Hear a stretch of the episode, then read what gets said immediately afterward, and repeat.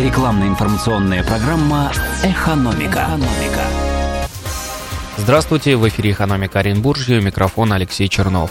Губернатор Юрий Берг проинспектировал объекты, попавшие в проект формирования комфортной городской среды.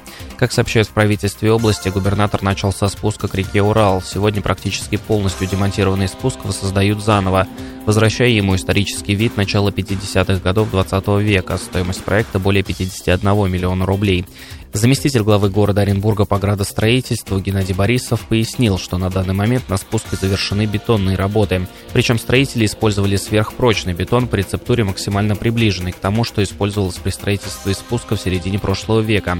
На сегодня работы на спуске выполнены более чем наполовину. Далее губернатор спустился на набережную реки Урал. На ней уже завершены демонтаж и подготовительные мероприятия. Начаты строительные работы, налажена поставка всех необходимых материалов и комплектующих. Полностью проект планируется планируется завершить к середине декабря. Оценивая уже выполненные работы, губернатор Юрий Берг обратил внимание на качество новых зеленых насаждений и состояние склона, спускающегося от Пушкинского бульвара к набережной.